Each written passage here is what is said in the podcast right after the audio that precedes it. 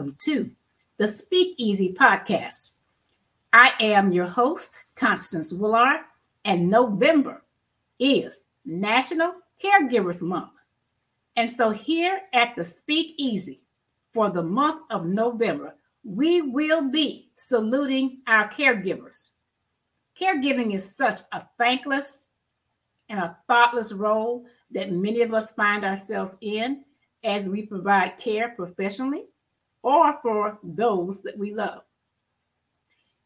We sometimes feel isolated. We sometimes feel alone. But I want to reach out to every caregiver out there to let them know that you're not alone. There is help available for you. We want to empower you and educate you so that you can be the best caregiver that you are at the same time, strengthen and maintain your own self help. Because if you are an empty vessel, you are unable to pour into others. And so today we have a great show planned. First guest, I have Jasmine Kelly Stephens. And Jasmine is a holistic health coach. And she's going to come and she's going to share on healthy eating tips, how to avoid emotional eating, and just to give some good resources on how to eat healthy and live better. And so I am going to bring Jasmine up right now. Good evening, Jasmine. How are you? Good evening, Constance. I am doing wonderful on this beautiful Sunday evening, and I want to thank you so very much for this awesome opportunity. Thank well, you for I having me. You. I thank you for agreeing to come and to share and to drop nuggets for the listening audience on healthy eating. You know, that's something that's so important for our well-being, absolutely for our health. And so just kind of tell the audience who you are and you know, how did you become a health, a holistic health coach? Oh, that is a million dollar question. Right? okay, so my name is Jasmine Kelly Stephens, and I am a holistic health and wealth coach, as you already said. Um, how did I become a health coach? I was not always a health coach. I actually, like many, um, worked in corporate. I have my bachelor's in accounting and I have a master's in global management. So, you know, all of the um, accolades, right? But somehow I just felt like mm, this is not quite me. I think God, He is like calling me to do something a little bit more impactful. I didn't quite know what that was. Um, but however, um, and I am not knocking my corporate jobs, right? Because they serve their purpose and it was very good. And one of the benefits that my corporate job had was hey, we get to work with a personal trainer for a very, very small fee. And I jumped for that opportunity. And one of the first things that this personal trainer did for all of us is to refer was to refer us to an integrative doctor. And mm-hmm. that was just such an amazing opportunity for me. I'd never worked with an integrative doctor before. It's just really different from a regular general practitioner.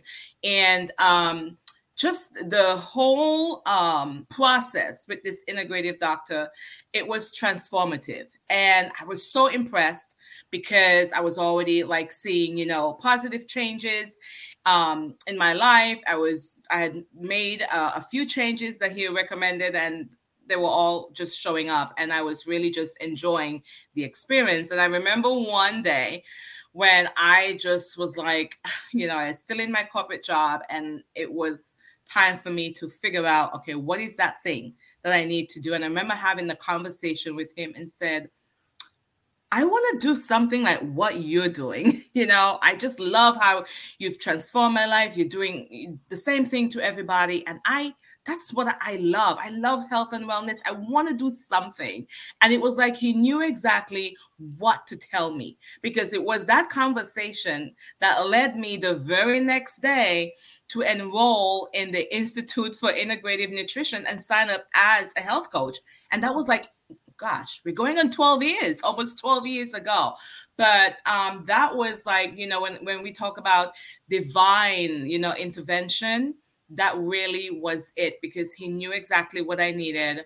And he was very instrumental in encouraging me and just inspiring me to to do that. I didn't want to go back to be a doctor because no, I that's that was not my thing but I wanted to help people. I loved all things health and wellness. I believe that the body is such an amazing machine and it can heal itself Believe it or not, it can heal itself if we give it a chance. And then I also believe in all the natural remedies. That's always my first go to. You know, even growing up in the Caribbean, that's what we use. Like any ailment that we had, it was like take a bush, drink some bush tea, or take this herb for that. And those are all things that I grew up with. And I, I embraced them as part of my culture, and I actually saw where they have actually done amazing work in my life. So I wanted to do something that encapsulated everything, you know, like all of my core principles. I love helping people as well, I love to serve. And so the health coach was exactly where I needed to be. Wow, that's amazing. And you know, it is so amazing how our lives take twists and turns Oh, yes. To get us where we need to be. Absolutely. You know, I look back at myself. I started out as a pre-med chemistry major. And then I went from that to teaching elementary school. And then I went from that to nursing. I'm still nursing, but in a different different way.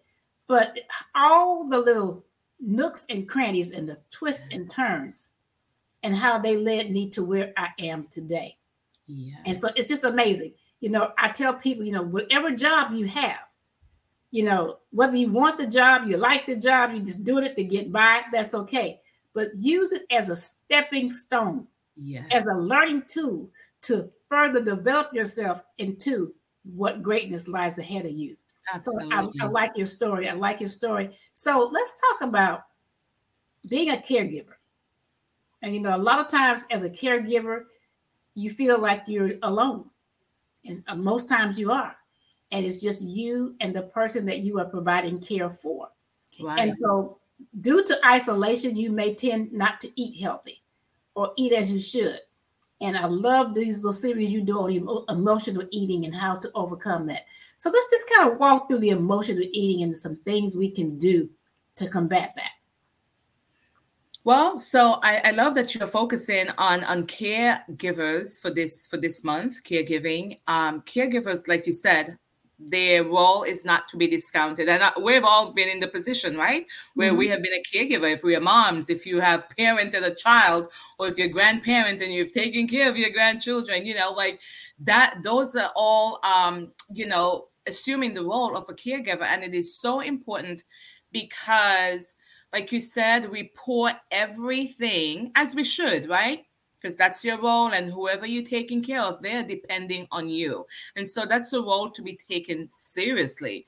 Well, how about if we take that role seriously and we also kind of flip the switch, right? And then we also take care of ourselves because, you know, the saying is true. You can't really serve from an empty cup. So you, and it's also true that we perhaps should be serving from an overflow. So not really waiting for the cup to, you know, start getting empty, but just making sure that you're taking care of yourself, right? Those are like the self-care strategies and tips that we talk about. And it's not just self care Sunday or self care Saturday, it's every single day, taking care of yourself and making sure emotionally you are on point. And so assessing all the areas in your life physical, you know, are you, um, treating yourself well in terms of nourishing your body so it can actually withstand what you need to go through or you're getting adequate sleep or you're moving enough because we tend to sit a lot.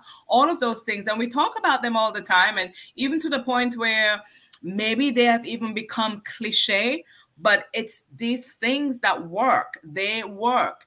Um, and we need to actually make sure as a caregiver that we are taking the time out to take care of ourselves so that the people that we're taking care of they're getting the best of us. They're not just getting you know like the the flimsy tired you know overworked side of us but they're getting that nurturing side of us. So um very important that we take care of ourselves. Yes that is so true. And i know as far as overcoming and combating emotional eating yeah you know yes. i struggled with childhood obesity and struggled with obesity for 47 years of my life and a lot of it was centered around emotional eating. Food was my comfort, food was my company. I found pleasure in it. And so that's what I lived for was my food. I lived for I lived for my snacks, I lived for my food, you know, what was being prepared, whatever. I, food was my company and my comfort. But once I overcame that battle and I start seeing the results of eating healthier, and enjoying the way I feel because I felt so much better. Yes. You know, it was just like I was a new person. I can advise anyone, you know, if you're struggling with emotional eating, whether you're overweight, overweight or not, because you got some people who are of a good weight and they still eat emotionally. Yeah, you know, yes, come yes. up with some ways to overcome that and stick to it and stick, you know, do it as a lifestyle. Yes not a diet, but a lifestyle. So, what yeah. do you have to offer to someone who may be struggling with emotional eating? Okay. So I, like you, I can definitely attest to the fact that I was an emotional eater as well. As a matter of fact, I would say it goes back like 30 plus years. And for me, when I sat down and figured it out, how it all started, which is also one of the reasons I was working um, seeing the integrative doctor, I didn't realize that I had a problem with like sweets, with cravings. And when I really went back, it really stemmed back from when I was a kid. Like I was, I had a sweet tooth, a particular sweet treat that I would always, you know, resort to. That was like my safe haven. And I would remember like hiding sometimes and eating it because I didn't want anyone to see me. But that was my thing. And like fast forward into adulthood, you know, it became even more more severe. Like I was a sweet tooth. And so I've struggled with that as well. And so some tips that you can do when you are an emotional eater. Well, first of all, you have to identify right with being an emotional eater and maybe um and some people don't want to because it's it's so sensitive you know emotional eating is a very sensitive um topic and that's why for me, like I work with my clients one on one because I realize, hey, they want that safe space. They want somebody that they can trust. So um, you really need to just sit down and figure out what is going on like what are the emotions right you got to check in with yourself so that would probably be like self connection right what is it that you are feeling right? The emotions that you're feeling and what are you needing at this time? A lot of the times, the emotions can be so painful, right? Maybe resentment or anger or whatever it is that we're feeling that we don't really want to feel the emotions. So instead, what we do, we bypass that emotion. Like we know I can't, I can't deal with that right now. And so what we do, right, to deal with that, we grab the food we grab the food. And so mm-hmm. food is like it, it's soothing right? It, we're using it as a soother. And so what we need to do is realize sit back give yourself a few minutes check in just like a mechanic will check in on his car or you would check in on your car. The red light comes on that's a signal. We get signals too but we bypass them. Very very important that you are giving yourself that nurturing care and the benefit of a doubt, right? We we all need at least five to 10 minutes a day. I mean, we have 24 hours, and imagine that sometimes we don't really give ourselves like a good amount of time to check in with ourselves. And so it starts with that the self connection, check in with yourself, and then begin to figure out what is it that you are needing at that time. A lot of the times, if we really sit with it, it's not the food that we're needing at the time because we may not necessarily be hungry, right? But we still want the food because we want to bypass and we don't want to feel that whatever that emotion is. So, very, very important. And then you also have to set yourself up for success. And what I mean by that, when it comes to food, right? Because if you know that you are a sweet tooth and if you know that certain things trigger you, until you have a different strategy in the meantime, because I wouldn't say, okay, get, getting rid of the food is the is the ultimate strategy but as you are working on yourself and working to get to the point where you can literally walk past a cookie and not even think about it, right? that is the whole, that's where we want to get to, the point where we want to get to. But in the meantime, set yourself up for success. So if you know that certain things are going to trigger you, then just don't, don't, when you go to the store, leave it on the shelf. Don't don't even buy it and bring it home, right? Because you know if you bring it home, come on. We're only human. You're going to want that thing and the first time you feel an emotion, a sensation, you're going to be like, okay, cuz the brain, remember the brain, the brain is just such an amazing thing, but the brain loves habit. So while you're working on developing a new habit, and we also talk about habits a lot because it's really um, replacing those habits with new ones right? And so you want to develop new habits. And so your brain is going to tell you, no, I want that cookie. No, I want that candy bar. I want that donut. I want it like me, me, me, me, me. I want, I want. Like that little inner child that's like screaming, me, me, me.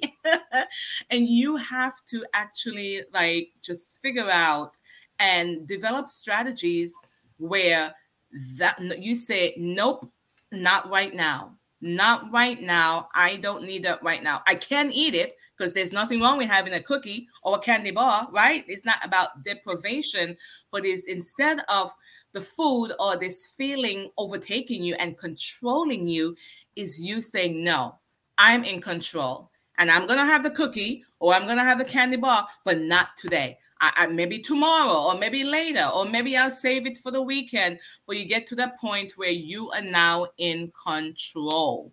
Right. so very important that you develop those new habits. Wow. Wow. And so as far as healthy snacks, you know, you can't go cold turkey. You no, no, no. I won't even suggest that. Okay, so I'm all about baby steps. I always say baby steps are better than no steps at all. So cold turkey may work for some people but listen i'm that's not what i'm going to suggest. So yes healthy snacks because i'm going to tell you i'm a snacker too. So i remember when i actually replaced my snacks with nuts with raw nuts. But then i realized i was just munching on the nuts every time i feel like snacking like that's not good either you know? Wow. like, like the grazing all day that's not really serving the purpose either. But good, like you said, and very good question. It's good to start out at least replacing your snacks if you are a snacker with healthy alternatives. So some of my favorite snacks, I love I love an apple, any apple, your favorite apple with almond butter. Or if you're a peanut butter person, that is an all around healthy snack and it is like it's like your apple which is fiber and all the delicious nutrients in the apple. Then you have the butter the almond butter or the nut butter that has healthy fats and it has some protein.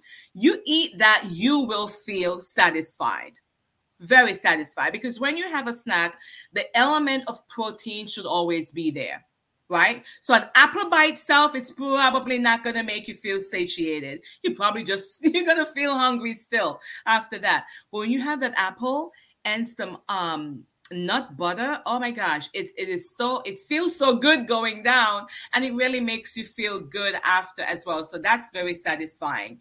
Now I would say also to have these things handy because remember, preparation is key. Plan plan, plan, right? So you need to have some of these things ahead of time. And it doesn't take hours in the kitchen. Okay. I know people are like, oh my God, I don't have time to meal prep or any of that. No, no, no, no. You do what works for you. Right. Even if it means you are preparing something for the for the whole week, for the rest of the week then you do it that way, whatever works for you. But you can't do what works for somebody else because it's not going to work. So it's all about what works for you. So have those things. Uh, smoothies, that's a good snack too. Smoothies are so good. You can pack oh, you can pack some stuff in smoothie. You yes. can have yes, you can have your green veggies in there, right? That's the you need that. Then you may have some berries, mixed berries. And then I'm, I'm going to go back to the protein again. A nice scoop of your favorite protein powder and maybe um, a quarter of an avocado because you need that healthy fat, or maybe a tablespoon of almond butter or peanut butter. You always need those elements the protein, the healthy fats. And then when you have um, maybe some baby spinach or, or romaine lettuce or mixed greens, mixed greens I, I use a lot in my smoothie and that's a really good snack as well. And some people love the jerky. I'm not i i've never had it. I don't think i would like it but you know those are um also um some healthy snacks that you can have as well. And here is my thing. Now when you are buying those things that are processed that are already in a bag a can a bottle or a box or whatever when you go to the store always turn it over and read your ingredients. Do not believe anything until you have proven it to be so. And so you want to turn it over and read those ingredients because you want to make sure listen the first ingredient is not sugar because if the first ingredient is sugar you are defeating the purpose you know so you want to make sure that you uh um, you can even pronounce the words the ingredients that that's in the, on the list you know Make sure it's word that you can pronounce. And a lot of the times, too, I would say, um, if the ingredients are over 10, like seven to 10 ingredients, yeah, you may want to put that back because it's a little too much ingredients. And then there were sometimes you're just gonna want to have that thing. You're just gonna want to have that M&M, or you're just gonna want to have that Snicker bar, whatever it is. Like, okay, so if that's what you need to have at whatever time you need to have it, have it. But um, don't make it a habit, right? So remember, we are creating new habits. And so as you are crowding out, and crowding out means that you don't necessarily need to, like you said, you don't necessarily need to go cold turkey. But when you are adding in, say, for example, more water instead of soda, right? And even if you still drink the soda, but you're adding in more water, you're adding more water, the tendency will eventually be you may not want to drink that many that much soda anymore because you're adding in more water. And then you're adding in more veggies and more fruits. And then you the tendency i promise you you know if you try it like you add in those things eventually you're gonna realize that you are actually getting rid of the other stuff. And that's the best way to do it. That's the best way to do it. Not going cold turkey but just crowding it out. And that's a word that I borrowed, by the way, from the Institute for Integrative Nutrition, crowding out. But I find that that's actually so much better than going cold turkey. I like that term, crowding out. Yeah. I like that. You know, and I know for me, when I first started my journey, you know, my thing was potato chips. Mm-hmm. Oh, that was my biggest weakness. I don't care what flavor as long as it was salty and it was a chip. And so, what I had to do for myself, because what I was doing was I would buy the family size bag of chips, not the regular one serving size, mm-hmm. the family size. And I would eat one of those every day at my desk, sitting at my desk at work, and I would eat that. And so, what I had to do to overcome that, I bought some little Ziploc sandwich bags. Yeah. And I would put just a few chips in the bag and I would take those to work and I would nibble off of those chips. I'd make that one little bag of chips last all day. And that's how I got over that. Now I don't even like potato chips because for, for some reason since the pandemic, they don't taste the same. Oh, so oh, I, don't, I don't even buy them anymore. You know, and that was my biggest weakness were chips, chips and Fritos, the chili cheese Fritos. Those were my weakness. I can't stand them now. I can't stand them. So I don't even have chips in my house anymore. Wow. I wow. I just don't. But yeah, it's you know, it's baby steps. Yes. You know, and especially when you're trying to lose weight. And I tell people all the time, you know, you didn't gain the weight overnight, so it's not going away. And so the modification of behavior is yeah. not going to happen overnight either. That's a process that you're going to have to build up to. But That's if you right. work toward it, it can happen. it can it can very much happen. And so when you first went, you know, decided to become a health coach? You know, for yourself personally. Mm-hmm. You know, what place and space were you in even get you interested in that?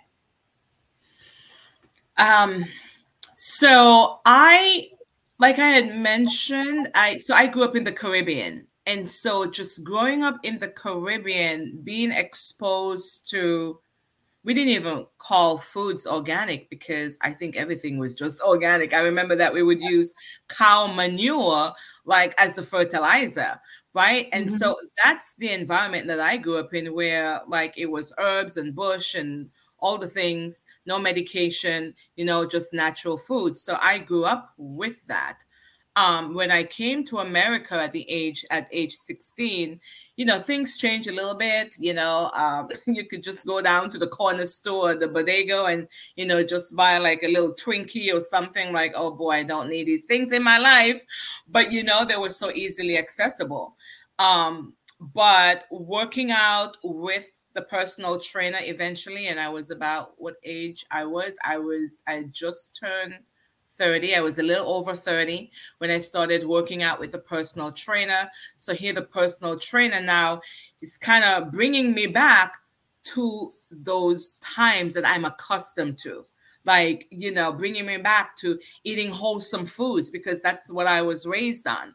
But, you know, somewhere along the way, you know, we kind of lost our way, we go astray and, you know, start eating the things that taste good and it you know, it tastes so good and we eat it more and it becomes a habit.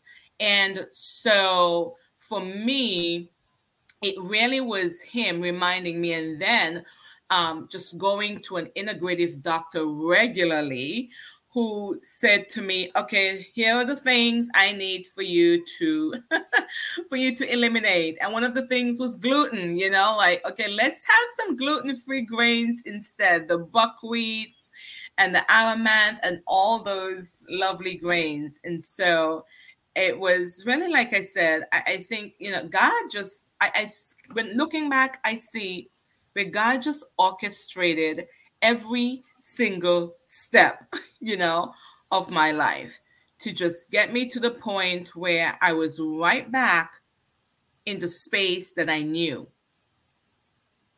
You know and so it was easy for me it was easy for me to to do exactly um, what he prescribed what the um, the integrative doctor prescribed so wow. it was easy for me but it's not always it's not easy for everyone and that's why i say you know every person is unique and that's why it's so difficult to just have like a cookie cutter program you know for people because I just feel like that's not serving them at the highest level. You have to know the person, you have to know the, their background, you have to know their core principles. What are those beliefs that they've believed all their life? Why is it they are here at this juncture in their life? And that looks differently for every single person. Now, I hear you mention this about two or three times the term integrative medicine. Explain what that is, please. well, integrative medicine is really just um, integrating like um, holistic. So it's holistic health, right? Okay. You're integra- yes. So it's a combination of um, herbs. Um, uh, what is the other word? I cannot even think about it right now. Oh my goodness, I don't remember it.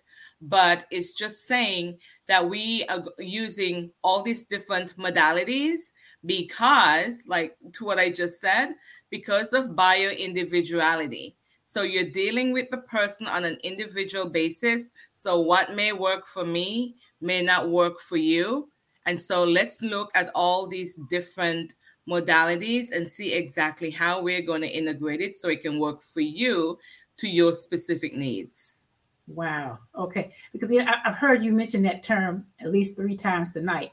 And I was speaking with someone actually the 4th of July, and they were saying, Oh, now I'm seeing an integrative medical doctor. And I'm like, What the hell is that? You know, and so yeah, I just wanted you to clarify that for me and for the listening audience. Yeah. yeah. Oh, and, and, another distinction too. Another yeah. distinction is that um, so the difference between the integrative doctor and a regular doctor. So there's certain things that a regular doctor would not even test for. Like one of the first things that this integrative doctor did because by the time I I gone to him, you know, I had put on some extra pounds, and I was just so self-conscious about that because that was never my thing to to gain weight and so that was a i it was an issue for me and it bothered me. And so one of the first things that he did was to do a mercury test. You know that a lot of us are walking around with high mercury level and we don't yeah. even know. So mercury like your mercury level can be elevated from different things. It could be having maybe silver fillings in your mouth um, just different things that you are exposed to, like eating a lot of canned foods and those kind of things. And so, one of the first things that he did was to run that mercury test. And it's a wow. test at home test where you check your urine for a few days and then you take it back in. They send it to the lab and they check your levels. Actually, it was more than the mercury level that they check. It was all these different um, different levels. I don't even remember what they're called, but anything that's in your body that's elevated, that test, that test was able to figure that. So that's one mm. of the differences between an integrative doctor and a regular doctor, too. Okay, that is absolutely amazing. Okay, so great. So, what advice or guidance do you have for a caregiver that's out there today, or for anyone who's looking to develop some healthier eating tips and to improve their health and wellness? What advice or guidance do you have for them? Basically, that know that you you are deserving of living a full, abundant, healthy life, right? You are deserving of it. And so when we look at it from that standpoint where you know that you are deserving, then you will then take steps right to make sure that you are taking care of yourself so a caregiver who is giving so much already like this person needs to make sure and be intentional. Maybe even have make non-negotiables. And that i say that to everyone. Have some non-negotiables where no one or nothing will get in the way of that right? You need a lot of energy to be a caregiver. What are some things that you need to incorporate so that your energy levels uh, optimum, right? Because when your energy levels are low, that's another reason too, where we reach for the less than stellar, you know, foods. We'll eat anything when we're hungry and we'll eat anything when our energy is low. So making sure that you're keeping your energies, uh, your energy level optimal and just really taking care of you. Like your body is your temple right? God's reside, he resides in your temple. And just think about it. Do you want him to be in a body that is um, not healthy? Right. And so just bearing that in mind and taking steps to make sure that you do anything and everything in your power so you can be healthy. Wow. Well, listen, Jasmine, thank you so much for joining us here at the Speakeasy this evening and coming and sharing your wisdom and your knowledge on healthy eating and healthy eating tips. I thank you so much. I thank you. And please come again at any time to the speakeasy. Absolutely. Thank you so much for offering this wonderful opportunity. You are doing an amazing job. Keep up the great work. And thank you so very much for having me on your platform so I can bless others. Thank you. Thank you so much, Jasmine. Thank you so thank much. You. And so now we're going to continue our salute to our national caregivers. And so we have some additional guests coming with us. So, as I said earlier in the podcast, that November is National Caregivers Month. And we have in the studio with us the CEO and founder of the Global Caregivers Network. Her name is none other than Sherelle D. Mims, and the D stands for Did Not Tell You So. So I'm going to bring her up. Good evening, Sherelle. How are you? Constance. yeah, I threw that in on you, didn't I? Thank you so much. did not tell you. Did, did not tell you so. Did, okay. Didn't you tell them, Constance? Uh, hey, we told them they didn't listen. Thank so, you hey. so much, Constance. It is always always a pleasure to come on your podcast. And I just, I'm just so excited. Number one, about National Caregivers Month. The whole month is dedicated to caregivers. be it professional or family. Listen, we here to help you. We coming in today to share some valuable information and stay tuned. The whole month is dedicated to caregivers. Thank you so much for having me, Constance. Oh, you're welcome. No problem. Thank you so much. And so I know we're going to have some additional guests to join us later, but let's talk about this amazing anthology that we have that's going to be launched soon on caregiving. Yes, thank you so much for that question, Constance. Guess what? The listening audience, Constance is one of our wonderful co-authors. Constance is not just an author, a co-author. She is an author, an international bestseller, bestseller. We just bestsellers around here, okay? so we, and so this is what we go. This is what we going for for this anthology. The anthology is called "For the Love of Caregiving." Write that down. Yes. For the love of caregiving. Put that in the comments. Thank you so much. For the love of caregiving. Where did I come up with this, Constance, and your listening audience? Guess what? You have to love being a caregiver. I know some of us may not, but for me, for me, I love being a caregiver. I love doing what I do. I love taking care of God's people not just God's people, everyone. Yes. You never know where people are coming from. And with everything that has gone on in this world since the pandemic, March 2022, mark that March 20, excuse me, March 2020. Yes. When uh, the exact date, March 10th, 2020, was the day that the pandemic hit. Now look where we at now. All through that pandemic, let me tell you, Constance and I and other wonderful our colleagues uh, in the professional arena, we have been on the front line, good people. We have not left you. We still there. We're still on the front line. We're still taking care of your loved ones and my loved ones. And so, with this anthology, it was only fitting for such a time as this to bring this anthology forth right right now for what? The National Caregivers Month. Yes. It's yes. time to bring it out. You see what I'm saying? What better mm-hmm. time? Mm-hmm. National yes. Caregivers Month. And yes. so this is a wonderful Constance. Listen, Constance and I met back doing another event. Yes, we did. Constance and I have not met in person yet. but guess what? we're still connected. We still have that that common thread, right? And the common thread is family caregivers. Come on out there in the audience. We are family caregivers and professional. But it's guess what? It's always family first. The Bible talks about taking care of thy mother and thy father. Honor thy mother and father that your days will be long on earth. So take care of your family first. And that's where we at with everything. This is where the book, the anthology was instituted to come forth right now for National Caregivers Month.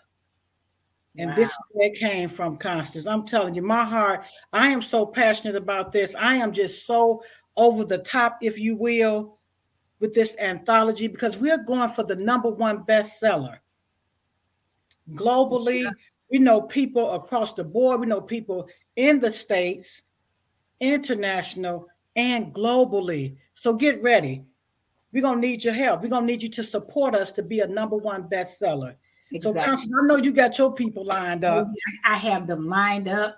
Um, now that the pandemic is lessening some, not totally gone, you know, I'm going to get with some of my family in South Carolina and have some book signings, you know, yeah. so we can get this thing going. Um, you know, because it's so important.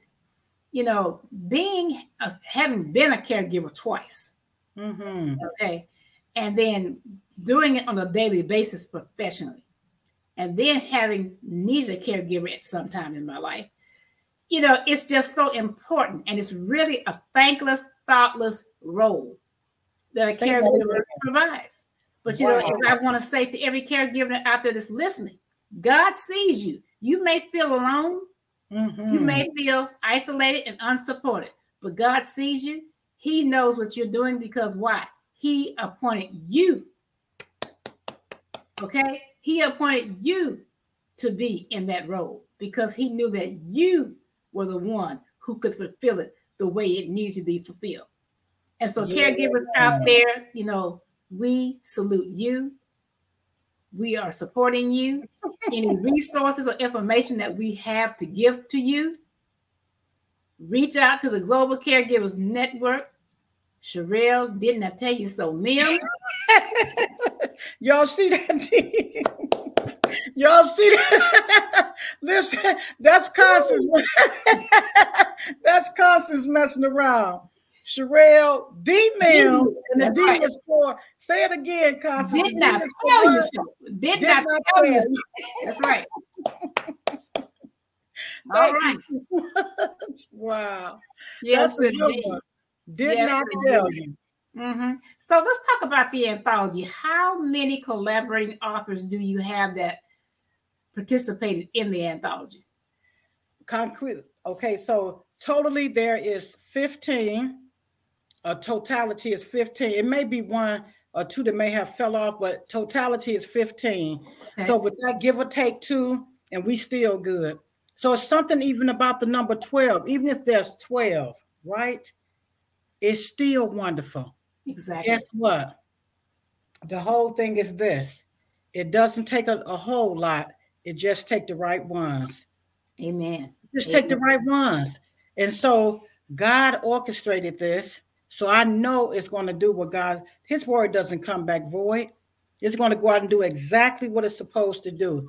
So I know Constance, you in it. We got some other phenomenal uh, co-authors. I call everybody an author because once you put that pen to the paper and okay. start writing, you an author, baby. it's just a matter if you got okay. it, if you got it published or not, right? So I just love being excited for this book just the book cover. Uh, Constance, I don't know if you can do it, share the screen. I don't know if you can even share the screen. If you can send me the, the copy of the book cover, yes, I can.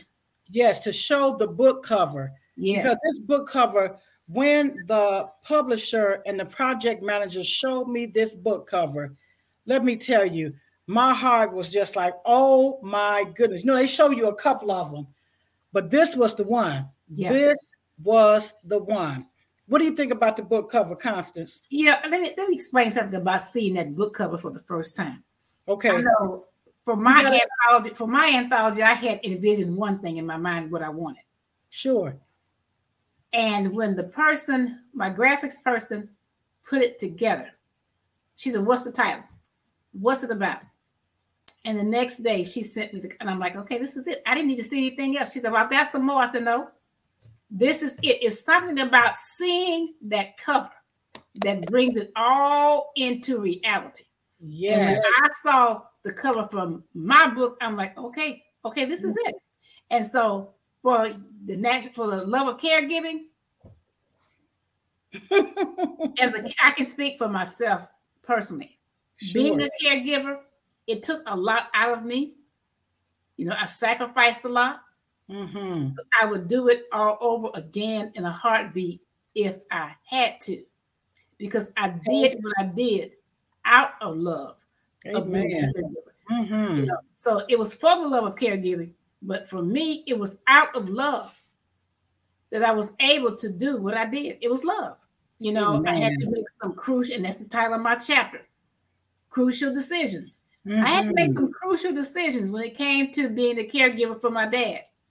I had to make some very crucial decisions, you know, and some that were uncomfortable for he and I. But I, at the end of the day, I am sure I made the best decision for him. Wow. it wasn't all about me. I had to factor in myself, mm-hmm. career wise, a son that I was raising, nine, 10 years old. I had to factor all that in. And so some crucial decisions had to be made. So the book cover for the love and that big red heart, it takes heart to be a caregiver. Yes. I mean, it's a real heart. And if you are a professional caregiver and you're just in it for the income and for just to make a living and to make ends meet, you need to opt out right now. Right. you really do. You need to opt out because I'm telling yeah. you, it's all about the love that we provide and that we show to people that we don't even know. You know, sometimes to some people, we're the only person that they see for months upon time. And so if they don't feel or see that love from us, they're missing out on something great. They really are. So caregiving is so important, be it personal or professional. It has to come from the heart. And I totally agree with that, Constance. I'm telling you, sis, oh my goodness. You know, uh, you have a chance to put the book cover up? You just send it to me. I have to send it to you? Yeah. Well, if, if not, if you can't get it on here, they're going to need to go to the uh, Global Caregiver Speakers or the Global Caregivers Network on Facebook and just look at the book cover. And what yeah. this this when you just see that book cover, I'm telling you, it just says something. It's a heart and it has for the love of caregiving. And it speaks volumes. It really, really does. The book cover speaks volume when you see it. Thank you so it really much. It really does. When you see it, it's simple, but you yes. know, I, I, had a little patient one time in the nursing home told me said she was real small. She I think she probably weighed like 75 pounds, soaking wet. And she was so feisty. Mm. And she used to always tell me a little bit goes a long way. That book cover is simple, but that little bit, when you see it, it goes a long way. It really does. Wow, it, thank you. And you know yeah. what they say too, not to cut you off, Constance. Uh, they say simplicity, like you just said, that simplicity. You don't want a whole lot. You don't want to take over the whole book cover. Yes. You want to keep it simple. I'm like you. When she showed me that one, it was a couple of them that they sent me. But when I seen that, I'm like, that's it. Mm-hmm. This is the one. Simplicity is the key. It speaks. That's what I went with. Simplicity. It speaks. I'm telling you, listening audience, when you see it, and Sherelle, when you get off of this broadcast tonight, I want you to post it on your page and yes. on the Global Caregivers Network, and I'm going to post it on mine for those who follow me. It speaks volumes. It really does. Mm-hmm. That book cover itself, simple as it may be, it speaks volumes. Yes, it does. And I thank you so much, Constance, for being a part of it. Constance, like I said, is just one of the authors. She's an author and a co-author. This is not her first rodeo being an anthologist. And so, but this is for the love of caregiving. This is our first anthology. And remember this, there's just something about being the first. Yes.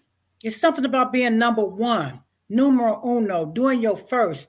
When you do something for the first time, what do you do?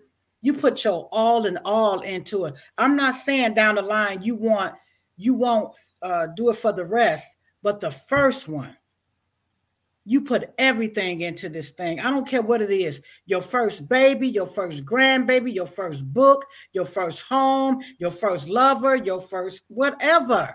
Mm-hmm. Come on, people. When it's your first, it's your first. It's everything, right. baby. You put everything into it these these love relationships we know we get all caught up in yes indeed. In these love relationships baby. And we put everything into it. This what we did with this book. We put our all into it. We're talking about wonderful caregiver stories experiences what they've been through and they give you tips and strategies and tools and resources on how to come out of these sometimes uh, stressful situations. We know as a caregiver, it can be stressful. Yes. It can be challenging. It can be lonely. You may have some days of sadness, some days when you just alone, some days when you just want to throw your hands up in the air and say, you know what? I'm through with it. We mm-hmm. feel that way. And those are what? Those are real emotional feelings. Yes. yes. I can take from personal experience. I mean, there were a lot of days I was scared. Yeah. I had to leave my father. Talk I had to entrust him with somebody else because I couldn't be there, you know. And I never forget when I moved from the Midwest to San mm-hmm. Antonio. Mm-hmm. And I tried my best to find a house that would accommodate him so I could take care of him at home in my home. Mm-hmm. And it's like everything I tried fell through. And it's like, you know, but God, what are you telling me? Are you telling me that maybe I shouldn't I shouldn't do this? And I never forget I spoke with one of my aunts and she said, you know, I didn't want to say anything because I know how you are about your father. She said, but you got to remember, you got to live too. And you yeah. still have a child to raise. That's too much for you by yourself. That is too much for you to handle by yourself because your dad is totally dependent on you. That is too much. She said, so he's got people that are there at the VA to help him, allow them to do that. And you know, so I would go and visit him, and I would just be a nervous wreck, and I, I just I cried the whole time back home because I didn't want to leave him. But praise God, they took very good care of him. Amen. Yes. Very good, you know, because they all became fond of him mm-hmm. and they mm-hmm. took, he didn't want to leave. You know, when I moved to Alabama, I tried to get him to come here to the VA. He said, no, uh-uh. no. he said, you know, everybody here knows me and I know them. He said, nope, mm-mm. Just keep yes. coming to see me. He said, just keep coming to see me. And so as a caregiver, there are emotions you go through. You know, there's fear, there's anger, there's isolation, there's hurt, there's guilt. Mm-hmm. Because there was some guilt for me. I'm like, and Lord, am I doing the right thing? Wow. Am I doing the right thing? So all those emotions, but at the end of the day, when you can look back and say, I did the right thing for my yeah. Lord. Wow. that, that is beautiful. Says a lot. It really does. And I know you know what Constance as being the only child, I can't even imagine because I grew up with siblings. You know, I have four sisters, two brothers, but one of my brothers is deceased. And I started this journey early, right? I started this journey early. Like I say, everything starts with the family. Yes. So guess what? Uh, as a 11 years old and, and counting, I really became a caregiver at the age of 11. Same thing. You were a little bit older, but I was younger when I started taking care of my father. So you got to be transparent with people and let them know where you came from. Yes. My father was unfortunately an alcoholic. He worked in the plant, you know, and you know, back then the father was the head of the household. The mother didn't say too much. She was just what? She was rearing the kids. She was the nurturer. She made sure the dinner was ready. She made sure all the kids was, you know, go to school, do this, do that with the kids. And so I became a caregiver at the age of 11 and helping my mother and other family members take care of my father. And so that went a long way with me. And from there, it stemmed into what? You know, going to high school, going to college, getting my degree as a registered nurse, and then from on and on and on this is how I became a pet professional. It went from family to professional. Okay. And this has been my passion from the beginning. God already knew while I was in the womb what I was going to be doing. I just had to discover what God wanted me to do here on earth. When we're in the womb and, and everything is already done, God has given us everything that we need everything. We have to discover what God wants us to do here on earth. And that's my passion. I discovered it. Oh my goodness. A pastor said one day, whatever you do every day, that is your ministry. I'm going to say it again. Whatever you do every day, that is your ministry. That is your passion. You have to figure out how you're going to make this into something that you want it to be. And this is where the Global Caregivers Network came into play. Here we are 20 plus years later, and I discovered what God want me to do here on earth. Come on through here. wow. I made it make sense, baby. Yeah. I made it make sense. All them years going to taking care of patients. And Constance, you already know in the healthcare, you know, you was you in that way before I got into it. So you know up and down the hallways, running down the hall with IVs and piggybacks and yes. all this other good stuff, talking with family. I've been a case manager and all of these and these some of these situations. Now, currently, what I am doing, I am a neuropsychiatric nurse. What does that mean? Neuro, dealing with the brain and the spinal cord. but mostly it's the brain when you're talking about psych, Alzheimer, and dementia. And then we got the psychiatric part, everything in between uh, schizophrenia, antisocial personality, bipolar. I'm dealing with all of that now. This is my calling, mental health now. Wow. Yeah. Yeah. And, and I, I, can understand that, you know, because in mental health, mm-hmm. we see a lot, we deal with a lot. Yes. But, you know, I know for me to take it and combine it in a correctional atmosphere, you know, and we're working with individuals, you know, who maybe if they would have been diagnosed, because I've had several inmates to tell me that someone would have gotten a hold of them by age 13, 14, and properly diagnosed them and got them on the right track, they wouldn't be in prison today. Wow. Because of the poor impulse mm-hmm. and the, the, poor decision making. And so they Ooh. end up in places like that. And so we really, you know, that's again going back to that heart. There you go. And for that's love of you know, if you are not compassionate enough, you know, to deal with someone who number one is in a correctional facility, mm-hmm. number two, they're mentally ill, and to treat them with the utmost dignity and respect, because guess what? They deserve it just like we do. That's right. They belong to someone just like we do. They have someone that mm-hmm. loves them and cares about them just like we do. And yes. as I often tell employees a lot of times, I say, you know what? Be careful how you approach them. Approach them with love and respect because guess what? The difference between them and us, they got caught. We didn't get caught. That's the only difference. Wow, that is so good. And so you they deserve to be treated with dignity and respect.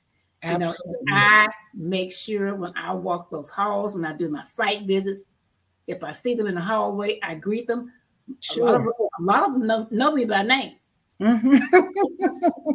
I respect them, you know, because they belong to someone and they're human beings just like we are. Now we have sure. a comment from one of our viewing audience, and he says, "A ruby in the hand of a swine is a stone, but in the hand of a jeweler, it's money."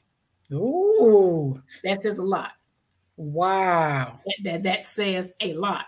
A that ruby is- in the hand of a swine is a stone, but in the hand of a jeweler, it's money. Mm. That is good. And it's so true. Thank you for sharing that in the audience. Wow. A jeweler yeah. sees that money. Yes. They see it as money. Mm-hmm. So it, what, what, what it's saying to me is that what we do as caregivers and what caregivers around the world do, it has value. Absolutely. Wow. You, know, you give of yourself every day and sacrifice. That's value. It has value. It is. You know, I, I thought about when you do it, but it has value to that person you're caring for. Absolutely.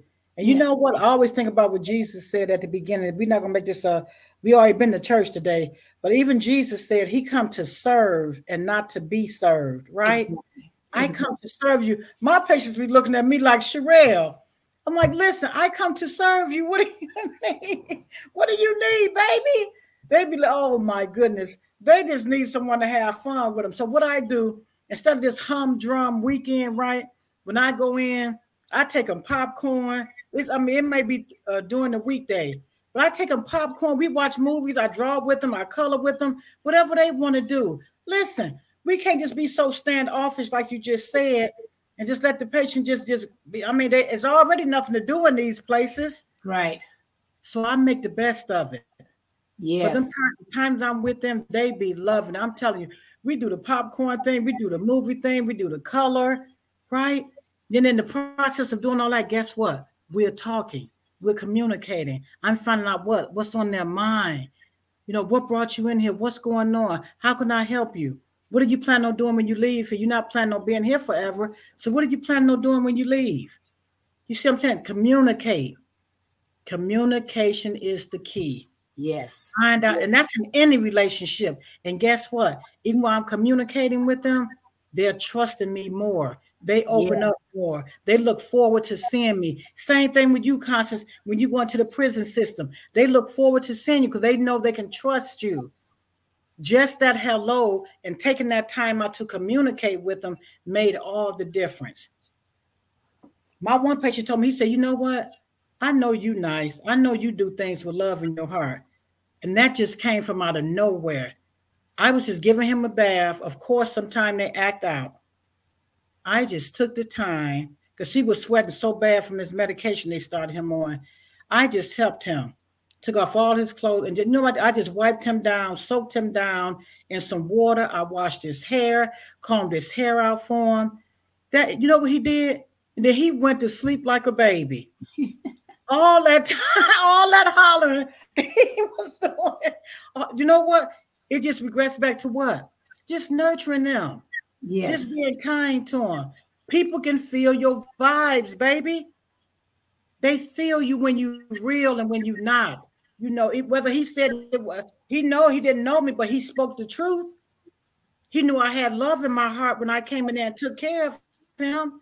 It was just the little things. Washing his hair. He had, you know, did a little extra on himself, cleaned him all the way up from the top to the bottom, and washed his hair and combed his hair and fed him. What did what did Angela My, uh, Milo say? What's her name? Angela Maya, Milo. Maya Angelou, yeah. What did she say? Quote, I'm, I might be paraphrasing it. People don't care nothing about what you do. They want to know that you love them, that they can feel what you're doing. You know what I'm saying? They don't care nothing about what you say, what you do. Exactly. You got to take care of my needs. I need to be bathed. I need to be fed. I need to be loved. That's what they want. Yes. care nothing about all that extra. So they want to know how they, they want to know how you made they, how you made them feel. They don't care nothing about all that extra. And wow. Maya Angelou said it best. People don't care nothing about how you what you say. I'm paraphrasing. They want to know how you made them feel. Wow. How, so how are you making people feel? How are you making people feel? Do they get anxious when they see you? Do they, they pull away from you? Do they speak to you? Or do they just run away from you? How do you make people feel? Even as a caregiver. Yes. Michelle Clark in the listening audience says they may not remember what you say or do. That's it. We'll always remember how we make them feel. Come on, Michelle D. Clark. Okay. That's what I'm saying right there. That's yeah. it right there. Yes. They yeah. don't care nothing about that. How did you make them feel? So, Sherrell, if someone in the listening audience wants to connect with you and the Global Caregivers Network, how would they find you? You can find me. My listening audience wonderful. You can find me number one on Global Caregivers Network. That is a private Facebook group. You can always connect with me in Global Caregiver Speakers. Now, this is our wonderful page where we have caregivers to come to the platform and, and share their story. You can connect with me and talk about that later. I can give you more details on that. Also, listen, let's connect. Let's talk on the phone.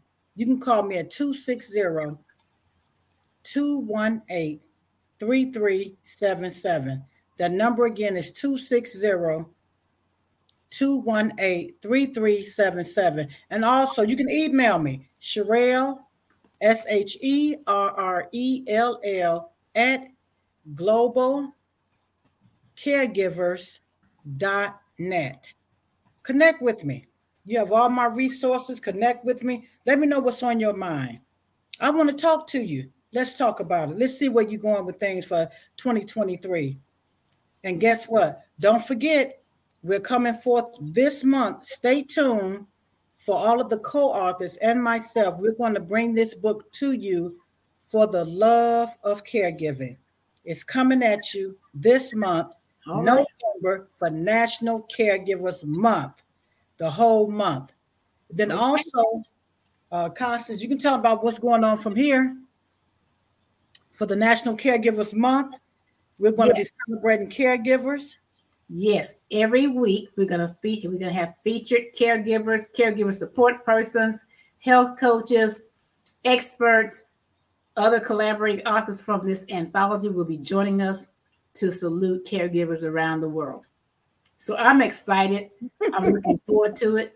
Um, next week, I will be coming live from London, England, in the UK. Yay!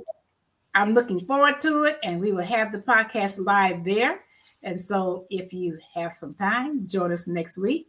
Um, Sherrell, Mr. Cornell Lewis says, text him your number. Who? He's his text number.